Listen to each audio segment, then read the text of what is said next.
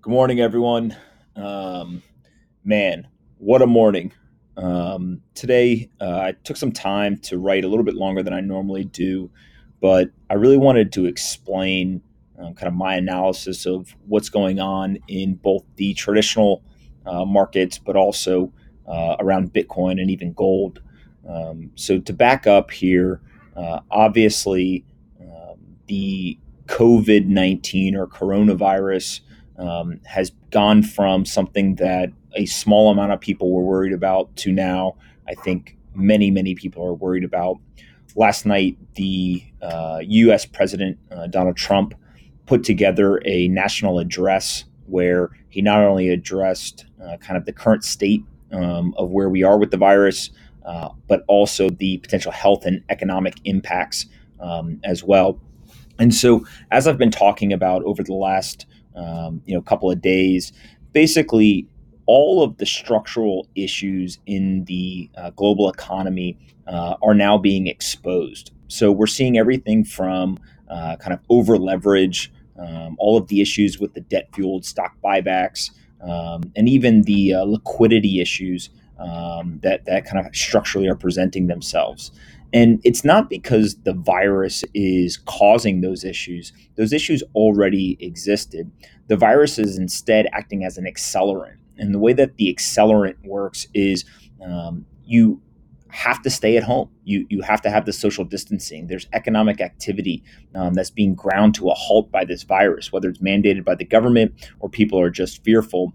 And so when you start to get stress in the system, um, again, that's that economic slowdown. Uh, all of a sudden, that stress starts to expose the flaws. Um, and I think that's what we're seeing uh, right now. And so, what I wrote about today was really this idea that um, in times of uncertainty and fear, very similar to where we are right now, what you get is you get a liquidity crisis. Um, and the liquidity crisis can be looked at from a diff- couple of different perspectives, but let's just stick to kind of the individual investor or, or the non government investor. And during a liquidity crisis, basically people say, Hey, I'm super scared. I want to make sure I have liquidity. Let me look around and see what I can sell to get cash. And so what ends up happening is any asset that has a liquid market gets sold. Um, and this all happens at the same time, meaning that everyone looks around the room and says, I have assets, I want to sell them. And so we all rush for the exit doors at the same time.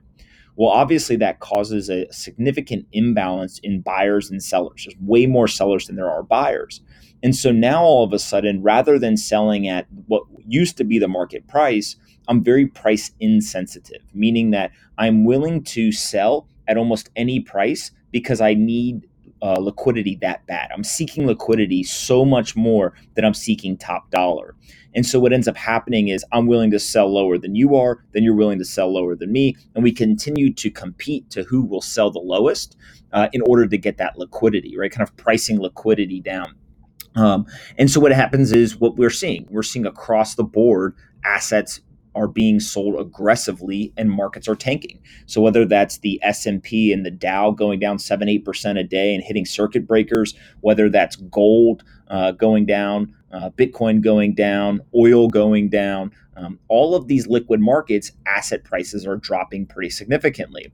And so in times where we see these liquidity crises, basically uh, the way that the traditional markets are built is the U.S. government, the central banks around the world, et cetera, they're going to step in. And when they step in, they have two tools at their disposal. Those two tools are um, interest rate cuts and quantitative easing, the printing of money. And so, what becomes really interesting is if you go back to 2008, gold actually, uh, from 2006 to 2011, rose from about $650 to over $1,800. But in between there, in a six month period, right in 2008, kind of the heart of 2008, there was a massive liquidity crisis.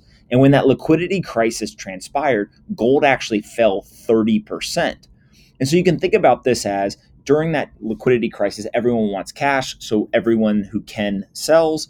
And then as the monetary stimulus, kind of that quantitative easing and interest rate uh, response starts to occur, people then get fearful of potential high inflation, uh, the U.S. defaulting on its debt, um, all kinds of uh, you know kind of fears. And what they do is they then rush to find sound money properties, right? Kind of this um, uh, deflationary type assets or sound money. And so, in that short six month period where the liquidity crisis occurred, gold lost 30% but over a long period of time, it almost tripled in value over kind of a four or five year period. And so, what ends up happening right now is we're in the liquidity crisis uh, part of the sequence where everyone's looking for liquidity. So, what are they doing? They're selling, they're selling, they're selling, whether it's Bitcoin, gold, oil, stocks, whatever they can do, they're just selling and they want cash in response to that, we're going to get monetary stimulus. We've already seen the 50 basis point emergency rate cut. I think that uh, the next rate cut we're going to see um, here coming up uh, it wouldn't surprise me if we get to 25 basis points or zero um, pretty shortly. Uh, I don't know if we'll get to negative rates in the US, just given kind of the religious nature of negative rates and, and kind of how hard people will try to defend zero, if you will. Um, but as soon as you start to see that monetary stimulus coming in, especially the quantitative easing, I think that the quantitative easing is going to have to be incredibly massive. We're talking about a trillion dollars or more um, coming out of this liquidity crisis. And so, if we get that kind of quantitative easing, you are going to see investors rush for sound money properties. They're going to look at gold, at Bitcoin, et cetera, and they're going to say, I want to protect my wealth. I do not want to see it inflated away. I do not want to see that stealing of wealth that happens um, or stealing of the purchasing power that occurs when we get that monetary stimulus. And so what ends up occurring here is you almost have to have a sequence of events. You get the liquidity crisis, you then get the monetary stimulus, and then you get that adoption of sound money properties. And so I think that that's going to play out just like it played out in 2008. It's going to play out here again. And so kind of remaining calm, breathing, understanding where we are in the market cycles, etc., is really important. Not so much trying to time, you know, is the market going up or going down, but more so understanding structurally where we are and kind of the sequence of events is really important. Now, the difference between Bitcoin and gold is that gold will continue to be gold and it's going to serve as a great store of value and a safe haven asset.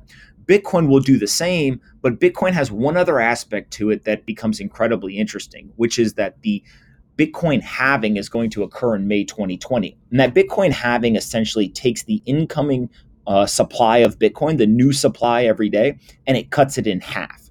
Right, so it goes from 1,800 Bitcoin per day being produced to 900.